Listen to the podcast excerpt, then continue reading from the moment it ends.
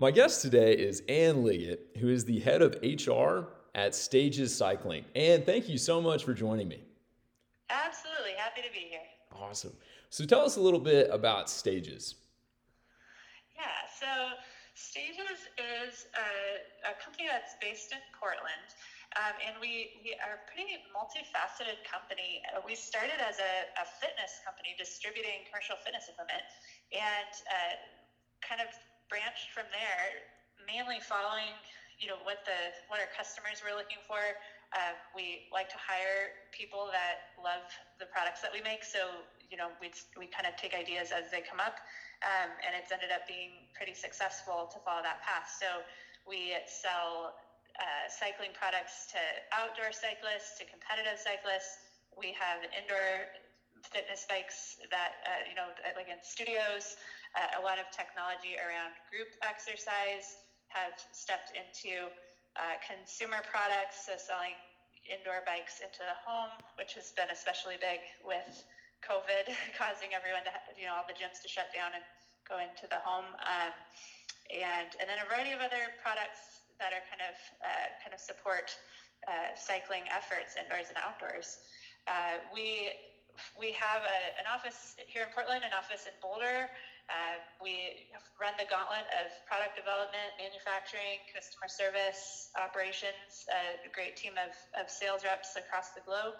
Um, yeah, we have a, a, good time on cycling products. Dang.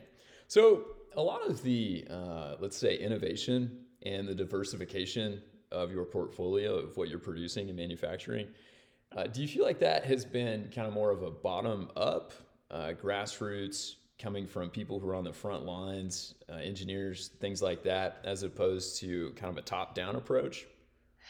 Definitely, definitely. The, so our, our owner had worked with our core team of engineers previously uh, before they all stepped over and started it was then Foundation Fitness, but now Stages Cycling, and um, they are all cyclists themselves and had been in the indoor cycling industry for many years, um, and so always were designing the bike with an outdoor cyclist in mind. Um, and then as they developed the indoor bike, uh, brought power made power measurement into the picture, um, and then someone had the idea.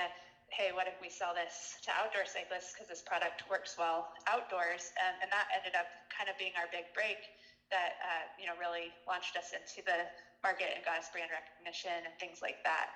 Um, so that's that's our, kind of our, our first example of that, and then a lot of the uh, additional new products have have come from a similar avenue. Wow. Okay, so your CEO also founded the company. Mm-hmm. Uh, what aspects of his personality in particular do you feel permeate the culture at Stages? Yeah, that's a great question. So his background is actually in sales. Um, and so we definitely have a really heavy focus on selling our products, which is, you know, so you have to sell products to have a business. Um, and so we're, we're constantly focused on, you know, what do our customers want? Um, how can we make the products in a way that suits them? One of our kind of mission statements is uh, it's about your brand, not ours. Um, so he's really heavy on making sure we're taking care of the customers. Um, we have a heavy focus on customer service um, and making sure that team is well equipped to care for people rather than thinking of it, you know, as an added expense or anything like that. Um, he also is, has high expectations for everyone to work hard. Um, so you know, everyone is very much ingrained in, in the, the teamwork and doing their part. And um, you know, we don't we like to say we nobody's really inside of a box. We're constantly trying to look outside the box and do whatever we can to make the company successful, and then we're all successful along with it. So. Wow. Okay. Um, okay, so let's talk work environment. What kind of work environment are you trying to create at Stages? Yeah, um, we I would say on the one hand we have a fairly laid back work environment where you know if you come into our at either of our offices, you may be greeted by one to four dogs that run up to say hello, and um, you know people are dressed fairly casually, and um, sometimes you know Friday afternoon we'll usually have a little happy hour with beers. Um, but we also on the, the, kind of the flip side of that is uh, there's pretty high expectations for everyone to be working really hard and taking full ownership over their area of responsibility. And so we kind of have a work hard, play hard um, environment and Um, I would say I know another thing about our CEO's personality. He really values people. Um, he'll constantly say the success of the company is rooted in the, the good people that are part of the team. Um, and so I think that is pretty evident in the way we interact with each other and the way managers interact with people. Um, so it's a it's definitely a fast pace, but uh, at the same time we try to have fun with it. And uh, you know, I, I think a lot of people have become friends along the way. So it's a good environment, I would say. What are some things you do intentionally as an organization to instill and maintain a work hard, play hard culture? Yeah, uh, we try to be really clear about what the expectations are and what the end goal of the role is, um, and then we try to manage the results rather than the methods. So, you know, sometimes you have to micromanage methods, but for the most part, if, if everyone's clear on what they're supposed to produce, um, then there's a lot of flexibility and ownership um, and, and trust. And so we, we work really hard to hire people that we feel like we can trust and are going to be team players. Um, and then if there, you know, if the results aren't coming, then there's candid conversations. But otherwise, we try to support along the way.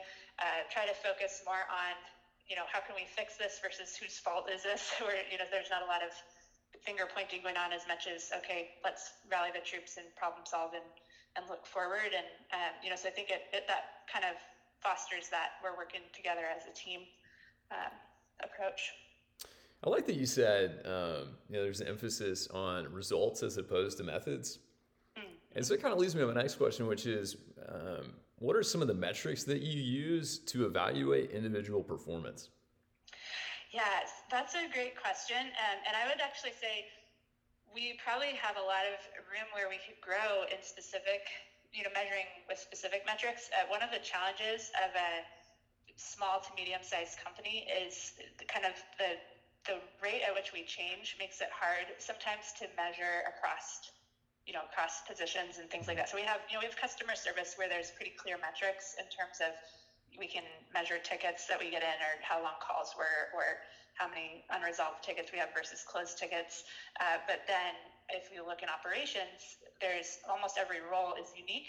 Um, and so it can make it difficult to have clear metrics and then also the systems that we use um, often you know we could maybe larger companies have more detailed metrics but we're sometimes limited um, so sales that's pretty black and white you know you look at revenue and margin and did they hit their numbers on a quarterly basis um, but for a lot of the company uh, we it's challenging uh, to slow down and figure out what metrics can we use um, so that's a part of our, our process that's kind of evolving over time i'd say.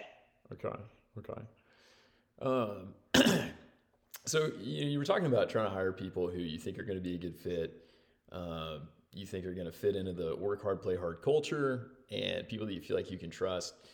And I'm assuming that you're pretty highly involved with any kind of hiring that goes on at the organization. How do you personally evaluate um, and search for and identify someone who is a culture fit? Yeah, that's a good question. Um, yeah, we do, HR is, has a pretty active role in hiring. We have a, a couple of other uh, people on the team as well that are that do a lot of you know the phone screening and talking to candidates. And one thing the three of us really work on is uh, looking at background to see uh, you know if, if, it looks like people's past experience will probably set them up for success at stages. We tend to look for experience either at smaller companies or high pressure environments or that sort of thing because we do you know even though you know I was talking about that we like to have fun together but there is a lot of you know we I don't know if I mentioned how big the company is um, but it's we're about 160 employees um, and we're 11 year old company uh, but you know a year ago we had 130 employees and so there's a constant growth and that that kind of brings with it a lot of pressure so we try to look for people that have experience in those environments. Um, and then we really try to have candid conversations. So we try to set the tone at the beginning. Um, we don't, we're not the type of company that tries to put on a, a you know, an unduly positive front. We're pretty candid that, you know, we deal with a lot of chaos sometimes, loosely controlled chaos. Um, and, uh, we you know we're still evolving our processes and procedures in a lot of ways just due to the rapid growth. And so we're, we're really transparent about that and encourage people to ask questions back to us. Um, i usually tell people we realize you're interviewing us as much as we're interviewing you to kind of encourage if you feel like it's not going to be a good fit. We respect we respect that. It goes both ways. Um, and and then do you know kind of standard behavioral interviewing and ask people to share examples that we can drill into and really get a picture for their background and that we you know we anticipate that that will help speak to whether or not they'll be a good fit at stages okay um, so one of the things that you just mentioned was kind of how rapidly the company has grown. Yeah. And I've read a couple books recently about companies that have exploded, uh, like Starbucks, Pixar, things like that. And I think for both of them, there was kind of a, a, season where they had growing pains and they had to take a step back and figure out how they were going to maintain their identity and maintain their sense of purpose and mission uh, as a larger organization. And when specifically, you know, the CEO um, of Starbucks and then the founder of Pixar couldn't be as on the front lines and as involved uh, with his frontline people. Do you guys have any kind of strategy, forward thinking about how you're going to avoid that? How you keep everyone aligned with the overall corporate strategy uh, as you continue to expand? Yeah, we we have a, a couple of kind of annual rhythms that we have in place that I think really help with that. Um, and we also have a short list of core values, which are creative, intelligence, agile, passion, and listen. Um, and those have actually ended up it's, I don't know if it's the chicken or the egg, if those, uh, you know, if, if, we've acted that way because those are our core values, or if, if, the core values have been descriptive of the way, you know, if we just picked the right ones. But um, we bring those to the forefront as much as possible, um, and then also have on an annual basis a, kind of a, a peer nominated awards uh, type of event uh, that helps at least you know once a year draw that focus. Um, and then really it's just you know we uh, the our CEO will host monthly meetings um, where he's very candid uh, and in terms of asking questions. And then we've noticed that the managers and other leaders tend to pick up from his leadership cues. Um, and so I would say, I don't know that we have a, an extremely intentional strategy, uh, but you know we are small enough where that we still are fairly collaborative, um, and then uh, it kind of continues to evolve over time as we do get larger and, and people get further disconnected from uh, from the CEO at the top. Mm-hmm. So. Mm-hmm. Um, I do want to kind of touch on candor a little bit because that's something that you've brought up a couple different times. Mm-hmm. Uh, just like the importance of that. And because I mean, that's not something that you bump into in every workplace in America. And if you could maybe speak to the dividends that that's kind of produced for y'all as an organization. Yeah. Yeah, it, you know, it's, it's interesting. Uh, I don't know if I've really paused to reflect on that, but I think part of it part of it is just that uh, you know our our leadership had all previously been at a really you know much larger company that was very corporate, and one of their goals in starting Foundation Fitness and Stages was to have maybe a more human environment where you know you can get to know someone as a as a peer, as a friend, as a and then as a professional, of course, as well. Um, and I think that sort of has permeated all aspects of our of our work life. And so, you know, we try to. I think it helps with you know when we don't. Usually, the hammer doesn't drop if someone makes a mistake. So we try to just, uh, you know, I think that helps foster the ability for people to feel like they can be candid and not, uh, you know, not have to hide mistakes or things like that. Um, and then, and I, I think just caring, uh, like a lot of uh, the managers just genuinely care, and so then that seems to also create an environment where, where you can be honest. Um, and then and it does help our work because then we can move forward from mistakes rather than getting caught up or, you know, into more of a negative downward spiral. We just look, okay, let's, let's uh, you know, put our heads together, think of a, the solution going forward and, and move on. And so, so, yeah, I don't know. I don't know if we've done anything particularly intentional with that as much as it's just kind of how we started. And uh, I think people have enjoy that the kind of the transparency and the ability to just kind of be yourself. Um, and so it's it's continued. So how do you motivate your managers to care? Are you hiring managers who are already caring? Are you coaching it in them? Is there some kind of incentive for them to care? How do you accomplish that? Because that's a big deal. Yeah. So the thing, you know, it's it's funny. I've I've thought about that before too because I'm proud of that aspect of our work environment. But I don't I don't know that it's it's something where the, the leadership at the top has always cared and been very interpersonal and open and you know granted they're busy a lot of times so they might not always be available but when they are they're very present and so i think it's really just been a tone that was set at the top um, and then and so if, if you've got that tone at the top it really makes it a lot easier um, and then it just kind of happens organically versus you know if, if i think if the tone at the top is a little bit less caring or more out for themselves or things like that then that trickles down as well. And we, you know, you could have programs and things like that to try to counter that top tone, but um, it's then you're kind of beating against the grain a little bit. So yeah. I think we're really lucky to have really great leaders. It starts at the top. Mm-hmm. So another thing you mentioned was uh, trying to get the core values in front of people as often as possible. Uh, yeah. I read another book a while back, and this was about Johnson and Johnson. I think in the '80s, right before they had this big Tylenol recall, and their CEO got together all of his executive leadership and then gave them Johnson and Johnson's mission statement, which I think had been written in like the 1930s. It was like, hey, like you know, what should we change about this? And they spent a week uh, trying to change it, edit it, hammer some things out, and they ultimately ended up just recommitting themselves as an organization and as a group of executives to that mission statement. And so it's kind of become an exercise that Johnson and Johnson has done at different levels throughout the organization is you know bringing teams in and being like, hey, we want you to rewrite our mission statement, and they spend a day on it, and then everyone kind of arrives at the same spot where they're like, this is actually really good, and we're reinvigorated to accomplish this and make this a reality. So, I, I, practically, how do you guys keep your core values front and center? Yeah, it's a, it's a good question, um, and it's I think one thing that uh, is is kind of hard to communicate when we're you know when we're aside from the fray and having having conversation. But the the, the pace that the business moves is extremely rapid.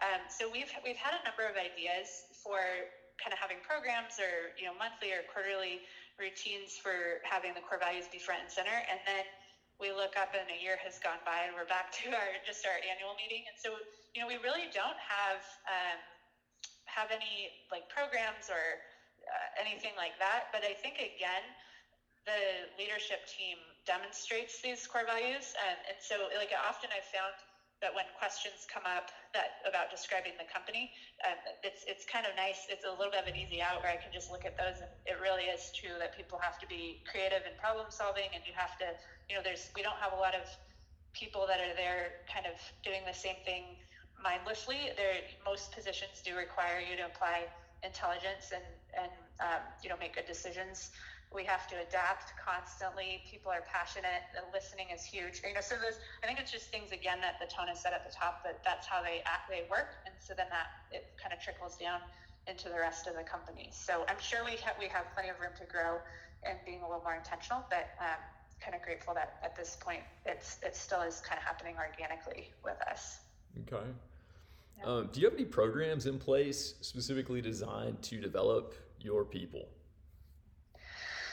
The only program that we have that's that probably would uh, would would be what you're asking about. We do have a, a program of uh, quarterly check-ins, is what we call them. Uh, it's a little bit a cross between a review of the last quarter and a goal setting for the next quarter. Um, so it's a, it's a little bit informal um, in the sense that it's there's just kind of the same goal setting and reflection questions that managers that man, you know it's a, it's a self review that the employee completes and the manager completes the review and then they sit down and talk about it on and we've been doing that on a quarterly basis. And that's something we've just started in the last year. Um, you know so it's it isn't as formalized as, as probably larger and more established companies have but we've found that to be a kind of an effective way just to you know hear directly what's going on for the managers to coach and give feedback um, and set some goals that you know might pull you out of the normal routine and challenge each person a little bit. Mm-hmm. Mm-hmm. Okay, so last question. Sure. Um, and I've got to ask this because you're in HR. So, you know, we've okay. all seen the episode of The Office where there's some conflict. I, I want to say it's between Jim and Dwight. And so Michael is going through the conflict resolution handbook and he's trying to accomplish the legendary uh, mythological win win. And so my question is, um, whenever you're working through conflict resolution, how do you get to a place where both parties feel like they're walking away as winners? Yeah, yeah, that's a great question. I've, I've actually been thinking more about that recently because I've been uh, one of my big focuses in the last, especially this past year, but really for a while, uh, has been uh, DEI, diversity, equity, and inclusion, and conflict resolution is a huge component of that. Um, so I have thought a lot about that more recently. But at this point, um, I'm going to kind of sound like, uh, you know, that I'm saying the same thing over and over, but um, right now we we really rely on kind of our transparency and our candid conversations, and um, so often, uh, you know, conflict gets resolved organically amongst you know amongst employees or amongst employee and managers. Um, I do think the managers do a really good job of listening, um, so they're able to kind of work things through things on their own. If it does get to the point that they loop myself in, um, then again, listen. I try to give coaching to help them solve problems with their managers or the other employee. Um, and then I think maybe the only really intentional thing we do to make sure we got to the win-win is um, I always look back, you know, a week or two weeks or a month later and check in on how, you know, how is it going? Is this something that stuck? Has it been effective? And, and we found that usually they have solved the problem. So again, that's an area that I have on my list that I'm wanting to, you know, for us to grow and bring more intentionality into.